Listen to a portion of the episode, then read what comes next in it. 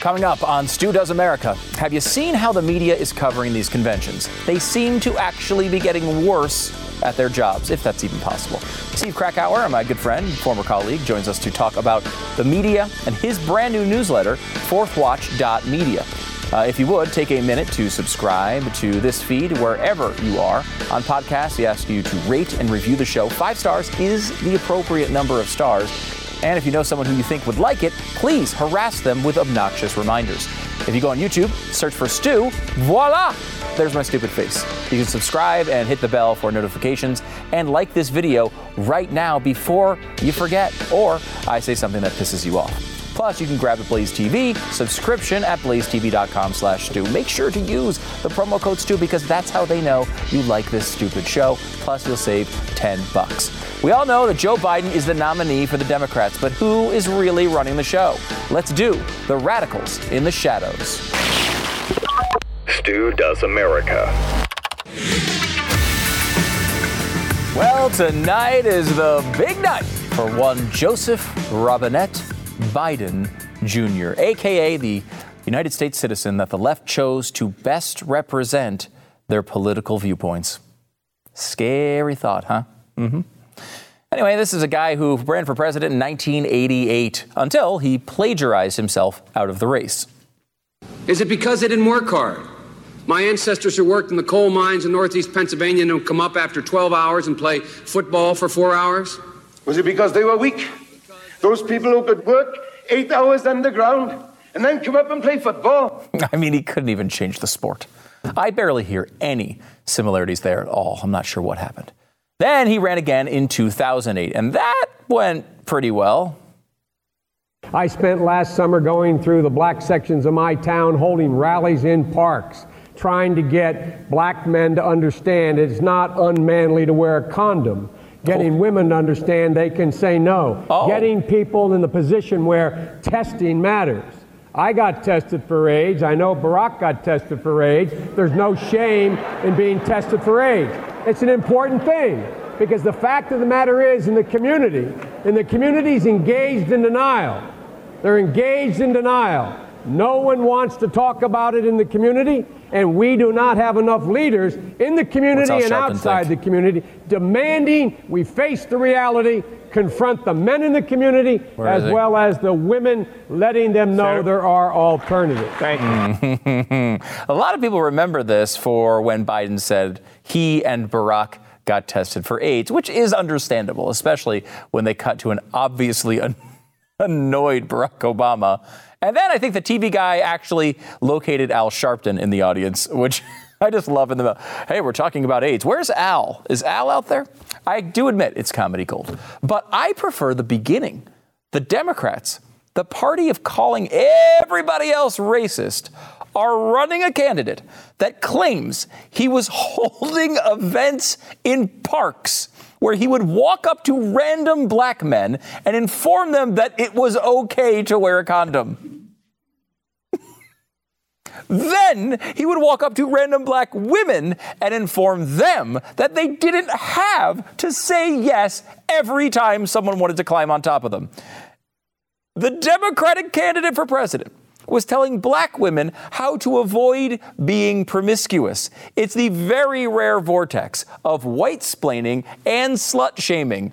And it was pulled off with incredible, incredible ability by Joe Biden. How did that work out in Iowa? Quick refresher on the results of the two thousand eight Iowa caucus. In first place, Barack Obama, thirty-seven point six percent. In second place, John Edwards. Remember him? twenty-nine point seven percent. In third place, Hillary Clinton. Remember her? twenty-nine point four percent. In fourth place, Bill Richardson. Remember him? No, you don't. But he had two point one percent. And then in fifth place, Joseph Robinette Biden Junior with an impressive zero point nine percent, which in fairness, we should point out, is almost one percent. Not bad. And unlike two decades earlier, at least he made it to Iowa in two thousand eight, which is something. But now, here he is. After getting slaughtered in three straight primaries to open the campaign, he's about to do a major primetime speech as the Democratic nominee in the year twenty twenty. Of course, he's lost a step, or twelve, since then. He spent the entire campaign going from outbursts of anger. Well, I knew you were, man. You think I thought you'd stand up and vote for me? You're too old to vote for me. To being so subdued that you thought he might fall asleep. Why doesn't he just act like a president?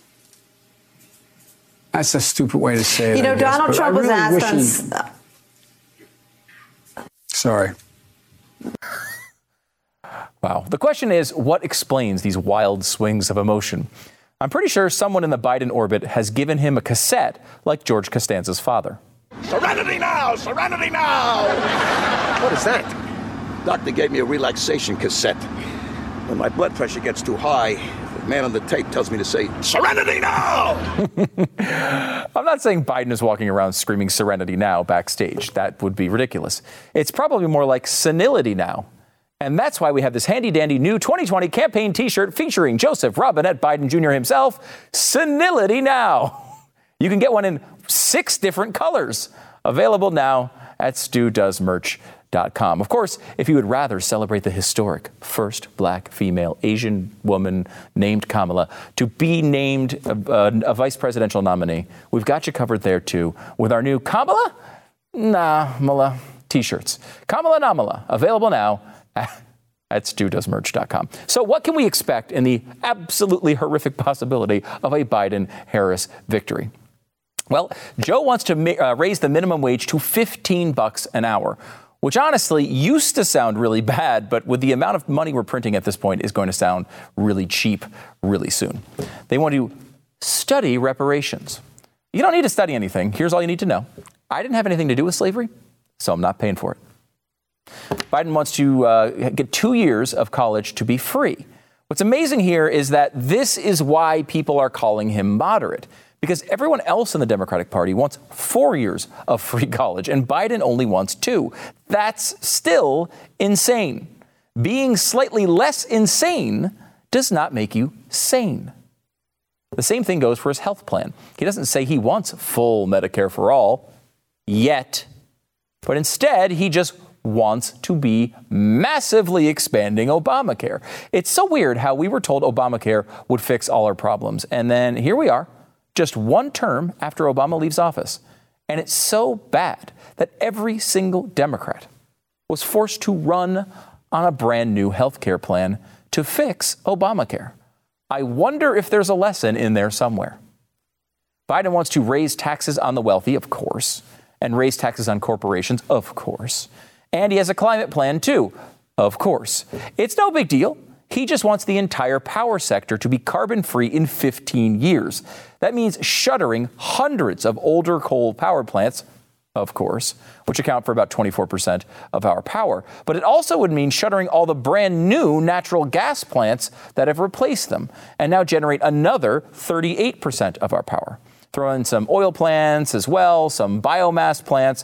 They're gone, too. So now we're at about sixty-four percent of our power, totally replaced by much more expensive sources within fifteen years.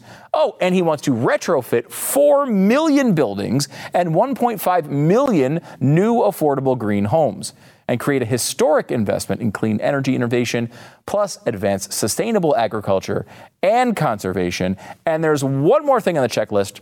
Just secure environmental justice. Oh, and equitable economic opportunity. Nothing easier than securing environmental justice and equitable opportunity as defined by left-wing crazy people. You know what that plan sounds like to me? You say it with me. Moderate. I guess it's moderate compared to the person he picked as his number two. Kamala wants one hundred percent emission-free electricity, too. She just wants it five years faster. You'll notice both deadlines would be after they serve two terms. Hmm.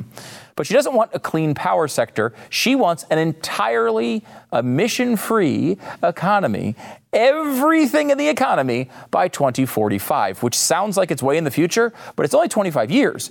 To accomplish this, she wants a little, tiny, teensy-weensy, little bit of cash. ten trillion dollars in public and private funding. That's not my number. That is her number. She also says she wants to protect thirty percent of our lands and oceans. I'm not sure what that means for the other seventy percent, uh, seventy percent of our lands and oceans. Maybe she's, I don't know, going to blow them up, start a pandemic. I don't know. Both Joe and Kamala want raises for teachers, perhaps the most pandery of pandering promises in all of politics. Kamala says she wants another thirteen thousand dollars for each teacher, over a twenty percent total raise in salaries, which is an interesting fit with all of the other trillions of dollars we already owe. And don't forget her position on guns. Quote, if Congress fails to send comprehensive gun safety legislation to Harris's desk within her first one hundred days as president, including universal background checks, assault weapons ban, and the repeal of the N R A's corporate gun manufacturer and dealer immunity bill, she will take executive action to keep our kids and communities safe. So she's planning on violating the Second Amendment and the separation of powers. Wonderful. And I know she's not technically going to be president, but remember, the guy at the top of the ticket is Mister Senility now. Kamala was also pushing for two thousand dollars apiece to most Americans for rent during the pandemic. This would cost another six trillion dollars. Overall, Kamala proposed forty-six trillion dollars in additional spending.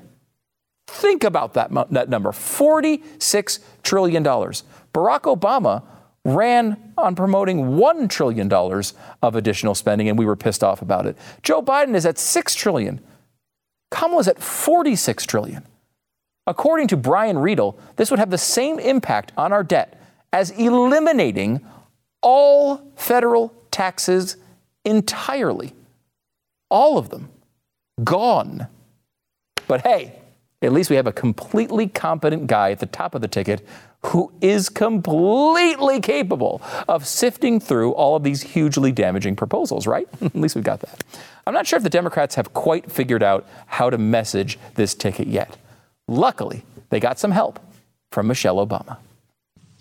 I am one of a handful of people living today who have seen firsthand the immense weight and awesome power of the presidency. And let me once again tell you this.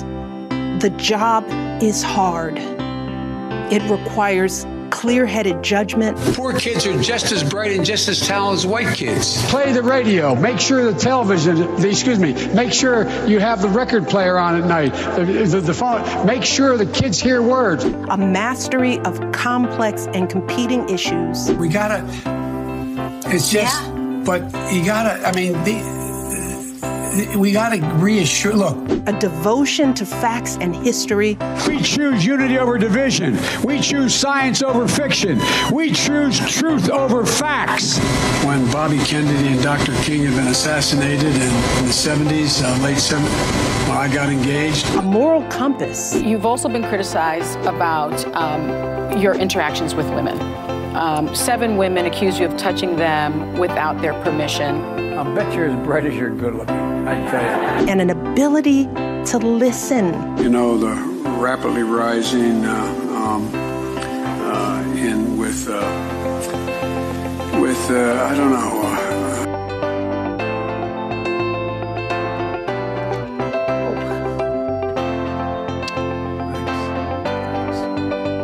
Mm.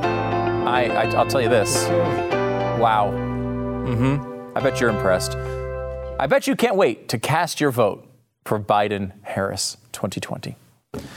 If you're trying to sell your home, I don't know, maybe you're trying to leave the country, uh, you need a real estate agent who's going to come and take charge of the situation. That's why you need real estate agents I trust dot com. real estate agents I trust dot com is a company started by one Glenn Beck. You're actually watching a company started by one Glenn Beck as well. They're good companies. And real estate agents I trust dot com is the type of place uh, you go on the web to make sure you're getting good information. There's so many places on the internet where the information is terrible. Some of it is good, though. real estate agents I trust dot com helps you sift through the information and get you the best agent in your area. These are people who, a lot of them are fans of the show. They, you know, they understand. They're gonna. They know how people in our audience like to do business. Common sense, um, not insane. uh, maybe not spending ten trillion dollars for no reason. real estate agents I trust dot com is the place to go to make sure you have the best agent in your area that not only knows how all this stuff works, but is going to make sure uh, your needs are at the top of the list. It's real estate agents I trust dot com. Name says it all. real estate agents I trust dot com. Joining me now, Steve Krakauer. Steve is the founder and editor of fourth watch dot media. It's a brand new media newsletter. If you haven't read it, you must subscribe to this. It's the it's fantastic every single time it comes out. Uh, it's got great parts. It's honesty, consistency, curiosity, and discomfort. I like that. It's four four things we all definitely need. Steve, thanks for coming on the program. Stu, thanks for having me. Uh, it's been a while since you've been in this building. Former Blaze uh, alum. Yes, about five years. Five years. Yeah. Well, welcome back. Still in Dallas, so yeah, you know. That's great. Yeah. Um, you know, you come back at an interesting time. I, I didn't even know we were allowed out of the house yet. I know. And here you are. I know. It's I, I feel no handshakes, but otherwise, yeah. you know, we're just, just chatting. Relatively normal, yes. at least, yeah. yeah. Uh, it's the middle of the of the big convention. Uh, the Democrats are going at it. The media is doing what it does. And I've been fascinated to watch this, and you've had great coverage of this as well, where things that happen, you just can't even explain. I mean, I, the one that hits me right off the bat is Bill Clinton. On the same day, the pictures come out, he's getting a massage from one of the Epstein victims. He still makes uh, makes a speech at the convention. Right. He doesn't get canceled. No, no, yeah. It's like he's uncancelable, cancelable, I feel like. And, and obviously, you know, there there were certain elements in the media that, that brought this up. I, I actually, one of the C N N reporters, uh, K-File, who normally digs up the kind of pictures that uh, that the Daily Mail found, yeah. I, you know, asked the question, how can Bill Clinton speak in a Me Too era? I mean, this is different than four years ago. Mm-hmm. You know, Me Too started in twenty seventeen. That was, you know, after the twenty sixteen convention. So in this new era, it really is, you know, still being held up. And, you know, as an explanation from one of the C N N pundits I saw was, well, he really explains policy well. It's like, okay, you know, you can't find someone else who explains policy well that, you know, maybe didn't, is not credibly accused of literally rape, uh, you know, yeah. back in, you know, only, you know, thirty, forty years ago. I mean, it's, it's, uh, it's, not surprising, but it is, uh, it's interesting. Yeah, because they're going after people like the founding fathers from hundreds of years ago, you know, the eighties, the nineties, not that far away. And he was on the Epstein plane much more recently than that. Epstein plane, and now a witness, you know, has said that he was actually at the Epstein Island also. Mm-hmm. Uh, you know, now that's been uncovered, not really covered by the media either a couple weeks ago. So, so yeah, you know, it's it's obviously, look, he's he's a well-regarded, in, in, in the poll numbers, I mean, Democrats still love Bill Clinton, yeah. you know, it's, uh, but but I also think that maybe is the over-indexing of, of Me Too in the in the media than than maybe with the, the general population. What, what have you felt about this, watching this convention so far? It's been, it, it, it's been a, you know, from a production standpoint, bizarre. Yes. Right? I mean, you know, the whole Zoom uh, conference thing is very, very strange. But, I, I mean, is this working for them? I, I have no idea. I, I, and I, I wrote this also. I, I don't know. You know, the Republicans are next week. I'm not sure they're going to be able to do this super exciting convention either. I mean, yeah. you, you've got, you know, tens of thousands of people in a, in a giant arena. There's music playing and there are balloons and it's this big festivities. You will not have that, you know, either way, right? But, but there is something that it, it feels very... Um, overly produced, uh, very stale. Most of the speeches are not live. Um, Barack Obama's speech uh, actually was live, which was almost felt a little bit more interesting that way. Um, mm-hmm. But, you know, Bill Clinton, Hillary Clinton, uh, you know, all of these are, are pre-taped speeches that, that yeah. feel like they're just like these mini segments that uh, that are airing in, in a Zoom conference. It's strange in that, like, in some ways, and obviously they didn't want anything like this to happen, the Democrats, but this is really played to the strength of this Biden campaign, which is, please don't let anyone know that Joe Biden's the actual candidate. The more they can hide Biden, the less mistakes he can make. And right now, this is obviously just a Trump election, right? Like, it's do you like Trump or do you not like Trump? It, it doesn't matter who is the Democrat. The less attention you can draw to your candidate on that side, it seems like the better idea. And they've done that relatively successfully with the big help of, of this terrible situation. Right. No, I, I think that if, if you could craft a convention around the personality of Joe Biden, it would be, you know, stay in your basement and watch on Zoom. You know, it's it's it's really working out well in that way. Yeah, no, I, I, I agree. I think, you know, the media attention, it'll be interesting to see how much they cover uh, next week of, of the R N C also, because uh, it, th- there was actually a story that came out that, that they are actually downplaying the coverage of the D N C because they plan to not play a lot of the R N C next week. Mm. Um, obviously, they'll play the Trump speech. I don't know. Will they play the Pence speech? I don't even know. Um, but but yeah, I, I think so much of what, what is, you know, the way the, the story is being positioned is this election is about Trump, and I, and I think that you're you're seeing that play out with the pretty muted coverage of of the, the all the speeches this week. I was amazed to see it, the because there's some things. Look, I, I honestly understand that I don't get the same things as everybody else. Sometimes, like Lord of the Rings, I'm not a fan, and not everyone either. Loves it. You're not okay, yeah. Good. You're the yeah. only other person in existence apparently that doesn't like Lord of the Rings. Uh, there's just certain things that everybody likes that I don't like, and I just don't get the Michelle Obama love. Like, it's not that she's, you know, there's anything wrong with her. She's fine. She's just a normal person. She doesn't come off to me as this superhero. And the media cannot help themselves but to just constantly paint her as this god, which I just don't get. Right. Yeah, I, I don't I don't fully understand it either. I, I mean, one of the things about Michelle Obama that I think has probably worked to her strength, and I, I will say, I actually think if the media was being objective here, they might say the same thing about Melania Trump is you don't really hear a lot from them. Yeah. And then so when you see it, it feels special and interesting. Um, no, I, I don't get it. I, I there was there was actually an, an Associated Press fact check on Michelle Obama, which was one of the rare fact checks on on her speech, which she had some clear misinformation in. Um, most of it, though, was certainly just uh, this was amazing. I held my breath for eighteen minutes, yes. as Rachel Maddow said.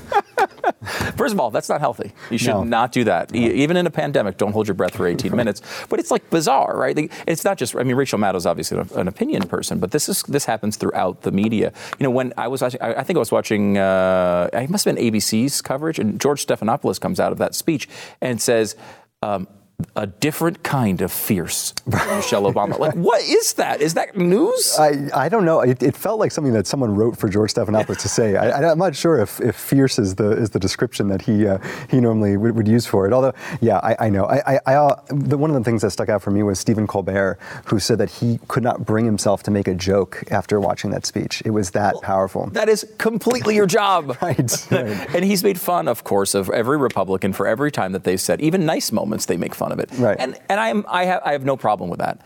But when you're skipping, it's this is the clapter thing, right? Where there's it's not laughter anymore. You're in this position where now you're just clapping and cheering things that aren't even jokes. They're just like exclamations, right? That, that make the point of the left, right? Well, so much of this honestly feels like it's made for, you know, not made for Twitter, but made for like these little memeable moments. Um, and honestly, I mean that's the that's what we're seeing from from the clips that are that even Joe Biden's Twitter account, which I'm, I won't say Joe Biden is not tweeting these things. Someone is tweeting them no. on behalf of Joe Biden, but they are little, you know, thirty second snippets from Andrew Cuomo's speech or from Michelle Obama's speech. You know, it's all about just like, it doesn't matter what happens for two hours. It matters like, let's get our moments, let them spread around by the media and by the pundits, and then we'll we'll go from there. You hit on something a few weeks ago on the, in the Fourth Watch, which I thought was really interesting and, and is, is a massive problem right now, um, which is these reporters who are playing to Twitter. Like they're no longer, their goal isn't to break the story in the most interesting way. It's to, the story is almost an aside. I see this a lot of times when, you know, um, they will, a reporter will work really hard on a long story and then wind up tweeting twenty different tweets about it, telling me the entire story. I no longer need to click on it. And I think to myself, these, somebody employed them to get people to go to the site. This should be their, they should be drawing people to the entire story, and they don't. I, I t- talk people through that, because I think people see it as, uh, they know themselves, right, where they're like, of course they want retweets, they want followers. But like the media feels like a different world. It's not. These people want the same stupid things we all want. Right. No, I, I actually do think that, you know, there's there's two real problems with it. You know, on one hand, and actually the Washington Post tried to crack down, and even the New York Times tried to crack down on their reporters putting things out on Twitter, Uh, you know, and not putting it in the newspaper, you know, essentially, yeah. right, or on the website, um, and just giving it all away. Uh, there, there is certainly an element of that. I mean, I think there's so much right now about building your personal brand, um, but you know, it really does feel like, you know, and I, and I spend way too much time on Twitter, also, and I, I will say I am, I was a former, you know, media member in New York City. I, I, I love Twitter in the same way and feel like it's bad for me as well, but. It honestly feels like if I don't put this tweet out now, in an hour, it's no one cares anymore, right? Yep. So I think a lot of reporters, and, and honestly, it, it's giving away the game. It's this, it's this giant peek behind the curtain about what they really believe in the exact moment when it's happening. And even if their reporting in, in the newspaper is good reporting, talking to sources, and it's, it's fairly fair, you also get a sense of who they really are, what they're really thinking. In, because they tweet every second of the day. Um, and so so it really is kind of, uh, you know, you know, it's counterproductive, I think, for the media organizations. I think they know that instinctively, but so many me- reporters now are really just about building their personal brand, and then they'll move on to the next place. Yeah, because it, it, it ruins to, mentally, in some ways, I think it's a good idea to, that I see what they're actually thinking, because it lets me know where their biases are and, and what kind of person they are. But it also like ruins the mystique. Like I, I want someone, I want to at least believe there's someone chasing down the facts, and maybe they have a little personal bias that seeps in, but it's not seeping in when they're tweeting, you know, left-wing slogans in the middle of news coverage. Right. I mean, and that's and that's really the problem. It's like, you know, if if they only did the report, you could you could, you know, dissect the report. Oh, is it coming from a position of bias or not? But the the fact is, even if they, they do a, you know, put together and their editors go through a purely objective or fair report, you can then cross cross, uh, you know, reference that with their tweets of, yeah. in that exact moment of what they were really thinking there. It is, uh, yeah, it's it's it's it's it's a challenge, I think, for media organizations right now, as as the power really lies with the individual personalities that make up their media organizations. Yeah, um, you know, it, I, I, as you watch this develop, I, I, the Trump era is obviously different, right? I mean, it's yeah. different than anything else. We've been doing this for a, a little while now, and it's different than anything I think any of us have ever experienced. The thing that I've tried to boil it down to, or at least I've come up with, is there's always going to be bias against Republicans. That, that's in the media, you kind of expect that. And we've all sort of grown to understand that that's sort of the truth. The difference with Trump is not, it's not that there's bias or more bias, is there's an obsession. Like, it's the obsession, not the bias. And they are so focused. I get the sense now, especially a couple of months before the election, that they've given up all pretense on even trying to appear balanced at this point. They just, they have a goal. They must get this man out of office, and they will do anything to do it. Yeah. I, I, look, I, I was at C N N in twenty twelve, um, very close. I was at every debate, every election coverage. And I, I can honestly say that there was I saw no effort to tip the scales one way or the other, you know, and, and I don't think anyone who currently works at C N N would even try to argue that that's still the case. I mean, yeah. they believe they are in an existential fight with Donald Trump and with the Trump administration. I'm not sure Donald Trump believes that. I think he understands it as it's a it's a good antagonist to have, yes. is, is the media. And so, you know, I'm going to I'm going to play this game as much as possible. I think he honestly does it to sort of sow some chaos and, and let them, you know, let me put this tweet out, and that then they will just spend three hours talking about it. It's very it's it's amazing. How to yeah. pull the strings there. Um, but no, I, I think all of that is gone. They they believe they are they are doing this service. I, I think they all think they are, you know, Woodward and Bernstein in the in the height of Watergate about every little thing that crosses the uh, their you know the, the wire. Yeah, and it's amazing how he completely programs their day. He tells them what to do. He tells them what to cover. He tells them where they need to go next. He will will retweet the thing he wants them to talk about. This is, their lives are being controlled by this person they supposedly hate, and they just don't see it. Right. And, and, it, and it honestly, it hurts viewers. So I have to say, the average person I talk to who is not in the media, you know, they, obviously, I think Trump is a cultural force more sure. so than per, perhaps any other politician, but they don't spend every single moment of their day thinking about Donald Trump. And honestly, even the, the policy thoughts that they have are not anchored around Donald Trump. So it, I think it's a total misreading of, of their readership and their viewership. I mean, you know, you know, part of this, honestly, is that everything is so segmented. You know, for C N N, yeah. for M S N B C to be successful, you don't need that many people to watch. Uh, to that margin of success is pretty small. Um, you know, you go down to like Vox or something, you know, you don't need a lot of people to be clicking on the story. You just need a certain subset of people to go a lot yeah. and to spend a lot of time there. Uh, so yeah, I, I think it's it's completely completely shifted in in this era, and there is a very clear obsession right now, uh, and and it, it is every single story that happens, no matter even if it has literally no relation to Donald Trump. It will be, how do we pull this back yeah. to uh, the guy in the White House? Yeah, it reminds me of uh, Rob Lowe was recently on with Joe Joe Rogan. I don't know if you heard that. I mean, uh, Rob Lowe's a gr- he's a great interview. Yeah, um, and they were talking about his first series uh, as an actor. He was like a teenager, and the show, he's like, it's, it's a terrible show. Got canceled after one season. Um, you know, the last episode was a total flop, and they they talked about it for a minute. And then he said there was something like sixteen point nine million people watched the last episode before it got canceled. Like, now sixteen point nine million would be by far probably the number one show or number two show. And we forget, we lose perspective on how much, di- how different that is. Let me take a quick break and come back on the other side. I want to talk about um, a little bit about the coronavirus situation um, and media in general. Where is it going and where do we need to go next? Back with Steve Krakauer in just a second.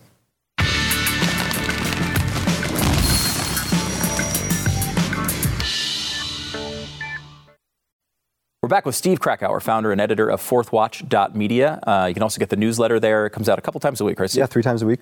Um, Walk me through the philosophy here, because I, as a guy in the media, I would read Brian Stelter's newsletter, and I don't have this like visceral hatred of Brian Stelter like everybody on the right does these days. I mean, he was, you know, he's been, he's been, he's written good stories about Glenn. They've had their arguments as well, um, but I felt like I had to read it because there's interesting things about my business, um, and the media is of course interesting to everybody. I think when you're talking about politics, but it was, it became, especially in the Trump era, so hardcore, just an anti-Trump publication. It became unreadable to me. Right. You do, you cover the, a lot of the same topics, but you actually do it from a sane perspective. Yeah. Look, I, I'm not an overly political person. I, I, I've, you know, written about the fact that I, I didn't vote for Trump or Hillary Clinton in twenty sixteen. Mm-hmm. But you know, really, there's there's sort of two things that that that sort of guide Fourth Watch. First of all, it's the fact that I, as I wrote, I love the media. I want it to be better. You know, I, yeah. I'm not coming from a place of like, I don't hate the media. Mm-hmm. I worked at C N N. I worked at N B C. I worked at Fox. I worked here at the Blaze. Mm-hmm. Um, I, I want it to be good. Yeah. I, I and so so that's for the first place. The, the other thing is that, you know, one of the, the problems I think with of, with Brian, and I, I, I you know, have personally liked Brian and gotten to know him, I, I don't really get it. I, I find that he is, there's a lack of curiosity, I think, a lot. You know, there's there's sort of this instant rush to to go to what everyone else is saying, what it feels like, and, and I, I don't really understand that. So, so there, you know, intellectual curiosity, and then intellectual honesty, intellectual consistency, and then discomfort, which is the other main thing that I think is really a, a problem in, in the media and really in life in a lot of ways with, with the, uh, you know, the attitudes of maybe Twitter that are of a small few that get elevated to a large print. You know, there's this feeling of like, we can never be uncomfortable anymore. Like this, this makes me uncomfortable, so it is bad. You know, my whole philosophy is what's it, it, what makes you what makes you uncomfortable is is good, essentially. And, yeah. and so let's let's have uncomfortable conversations and talk to people that we don't always agree with, and then we'll, let's see where we go after that. Yeah, because I think that's I don't. Uh, I mean, there's a certain brand of, of, you know, talk radio, a certain brand of, of cable news where they're putting on the same sort of people over and over again. They all sort of agree. There's never any probing going on there. And I feel like I want to be put in a in, in a situation where Um, you know, my belief, my, my priors are being questioned. I want to know somebody smart from the other side who, who, and not even from the other side. I feel like that's too, too, you know, like almost like thinking of formulaic two boxes. I don't want two people screaming at each other, you know, that are, are operatives. I, I want someone, you know, I want someone to try to dig in and find something that's actually true and stick with it. Um, you know, you, you've done that several times. I, one thing time I can think of is this guy on N B C, yeah. which I've I literally heard no one else in the media, including the conservative media, talking about. Can you can you tell us the story? Yeah. So Doctor Joseph Fair uh, is a was a, a virologist uh, and was the uh, he was basically a science contributor that was brought on right during the, the start of the pandemic for mm-hmm. N B C, and and he made a ton of appearances on the Today Show, on M S N B C, really across the board, nightly news, uh, you know, Meet the Press. He was on every show, uh, and in May. He was he, he he was started to be, appear from the hospital because he said that he had uh, come down with coronavirus, and, you know, really kind of a, a crazy story, and, and you know was was reporting about his symptoms and everything, and he did actually report, you know, or, or say in those, I, I've had three negative tests, but my doctor says I have COVID nineteen. They're treating me as, and and. The early reports from N B C were, you know, made that clear. Yeah, it's, you know, that, that must mean that the tests are really bad because you obviously have, you know, I mean, that, literally saying that on the air. Four, four negative tests, five negative tests. Finally, it got to the point where he had an antibody test uh, only a couple weeks ago. Uh, this was this was in the, in mid-July, and that also came back negative. And I, I talked to a lot of medical experts. Look, the tests are not perfect, right. but when you have six negative tests plus a negative antibody test, you didn't have coronavirus. So so at some point you'd have to just sort of yeah. give up that, that that thing, and and they would not do it. And in fact, as it got closer, you know, in early July, he was appearing on Meet the Press to simply talk about his, his recovery from coronavirus, and and the, there was no more caveats on air about, oh, but you also did have four negative tests, so we should tell our viewers that. Yeah. Uh, and it just became sort of, you know, this, this known fact. And so it really, I think, hurts the coverage of it. You know, it, no one reported on this. The the idea is the tests are bad, but also the way he got it. You know, he said that he is, he's a virologist. He should never really get it because he should take all the precautions. Mm-hmm. He said he was on an airplane. He was, you know, wore masks and wore his, you know, gloves, and, and but he didn't wear it, and he thinks he got it through his eyes. And, you know, that, that's a really that's a scary huge thought. Huge development, if that's yes, true. Yeah, it's a, it's a really scary thought. And, you know, again, I, again, I talked to medical experts for Fourth Watch who told me you can get coronavirus through your eyes, but you literally have to get someone sneezing into your eyes, yeah. you know, mm-hmm. coughing into your eyes. You're in, the, the, the particles are not going to just float there from an airplane. In fact, the airplane already has a filtration, filtration system that is very really good. good. Yeah. yeah. Um, so, so yeah, it, it, it became very clear that, that he did not have coronavirus. The N B C never said it. They actually have never uh, fully acknowledged that fact on air uh, or online. And there was articles about it that's that are still up that say this. And eventually it did. You know, I wrote about it probably five times yeah. before, it, before it did finally get picked up and and uh, and did force N B C to at least acknowledge that they were not correcting it. Yeah, I'm I'm, I'm puzzled by so much of the coronavirus coverage. Um, in the way that people just assign themselves to teams. Uh, a recent example is, you know, and I like Anderson Cooper. We worked with him at C N N. He was always very good to Glenn, and I have no, no, you know, no problems with him personally. But his treatment of uh, you know, the MyPillow guy the other day. Oh yeah, yeah. You know, he was, you know, and look, I don't know. Does the MyPillow guy know how to solve coronavirus? Probably not. I mean, he knows how to make great pillows. I don't know what yeah, else he knows. He, sheets too. he seems yeah. like a, yeah, he seems like a really good guy, and, and and tried to do everything he could to help. He may or may not have something here. I don't know. But my point though is that like he comes at my, the MyPillow guy, Mike Lindell, and says, basically, you, you're you're promoting, sham, you're a snake oil salesman, you're promoting sham cures, all of this. Well, the guy on his network, Chris Cuomo, right. is, is literally has his wife with a publication telling people to, I, I'm taking bleach baths, and here are the spices I'm using from my cabinet to solve coronavirus. I mean, Chris Cuomo's doctor is way beyond anything Mike Lindell ever did, and no one ever calls him out on it. Yeah, yeah, that, that was a whole other story. I mean, I know you covered that too. Uh, you know, sending a, a hair follicle over to the doctor in uh, in New Mexico so she could uh, tell him to take more quinine, which which also is the ingredient in hydroxychloroquine, by right. the way. Uh, yeah, that was that was crazy. Look, I, I, there is um, that was a horrible interview. I mean, he literally called him a snake oil salesman. I, I don't know how that's A, good T V, or B, how is it even fair? I mean, the guy is sitting there saying, look, I'm not going to start selling this thing. I, I want F D A approval. If the F D A doesn't approve it, then then right. we don't then we don't sell it. You know, yeah. he's, he's trying something. You know, he's, he's trying to help out. I, I think there's there is this sense of. Look, if, if the MyPillow guy was just a guy who, you know, was the, the Casper, you know, mattress guy, it, it, you know, and he, and he had this, there would there might be some questions, but it, there would not be this tone. It's it's a Trump supporter, um, you mm-hmm. know, a very outspoken Trump supporter uh, who has anything, and then it automatically, you know, Anderson Cooper has the, the visceral reaction that he had to it, uh, which was uh, it was so unlike the, the Anderson Cooper that was there back in you know in, in you know natural disasters and in war zones. Yeah. I mean, it's it's just crazy. It's a funny, engaging guy most of the time. I don't understand. I just don't understand it. Hydroxychloroquine, you brought it up, is the same thing. Everyone has this religious affiliation with whether it's the ultimate cure or it does nothing and will probably kill you if it comes within fifteen feet of you.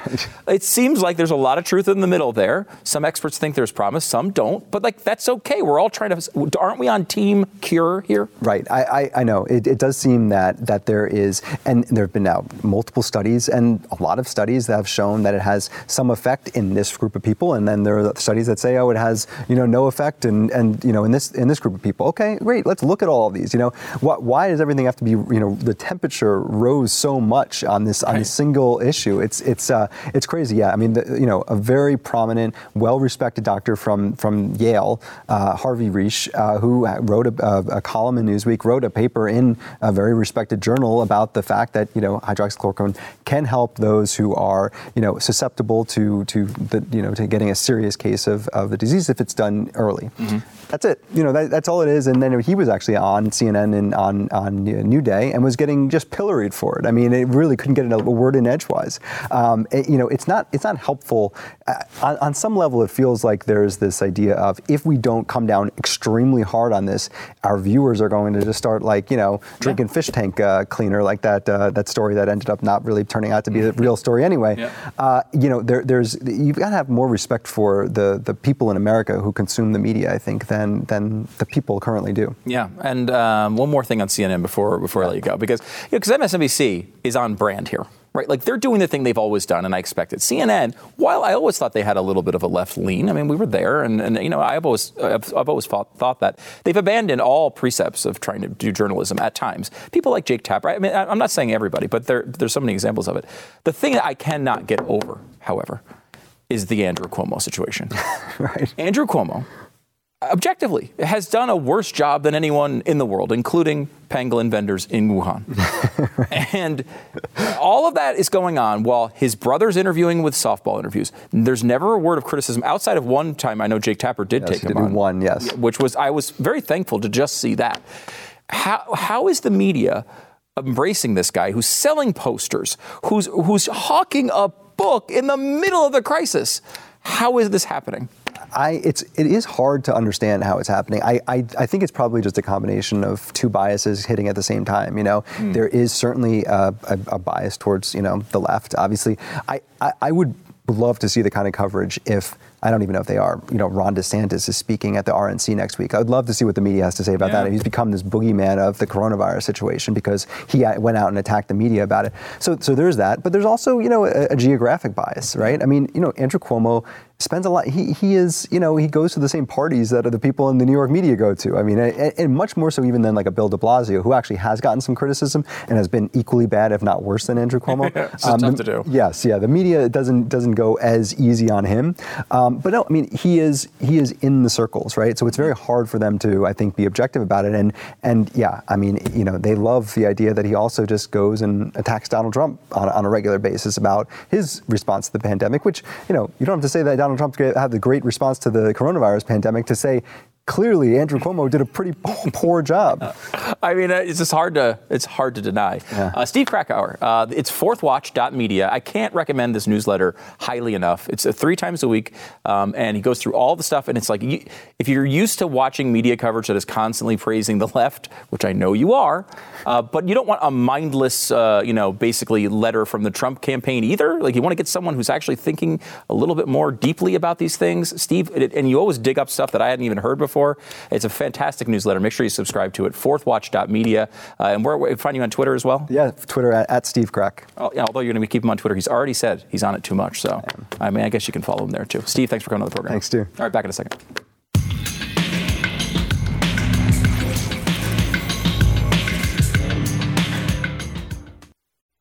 One of the big debates in uh, global warming uh, nerdery is uh, the climate sensitivity levels. How much is C O two going to move the climate? Um, they, these models have been estimating it all over the board for a very long time. And that's where you get all these really scary scenarios. If the climate sensitivity uh, can affect the temperature too much, it's going to wind up uh, jacking jacking uh, all these uh, uh, increases in temperature, and all the stuff gets out of control. That's sort of the debate. Where is that climate sensitivity point? New study out, Earth System Dynamics, they report Uh, that the uh, most sensitive models uh, overestimating global warming uh, for the last fifty years. Three scientists from the University of Exeter studied the output of complex climate models and compared them to the temperature observations since the seventies. And they're saying they're, there's too much. They're basically making it, to, to keep it simple, they're saying they've overestimated the fear. So that's not a surprise. I mean, that seems to be the way that this always happens. It keeps coming down and down and down. Good development, though, for the Earth. And, you know, in a very twenty twenty story, even if global warming doesn't kill us, you know what's going to kill us? The weird dent in the Earth's magnetic field. It is apparently split in two. Do we have the NASA image? Look at this image. Doesn't this, wow, the, the dent in the atmosphere is split in two, and you can see it clearly right there, which is definitely not just a drawing from someone's kid at NASA. That's not what you're looking at right there. Just a bunch of squiggly lines. Definitely science, though, and not, not a drawing from a toddler. Back in a second.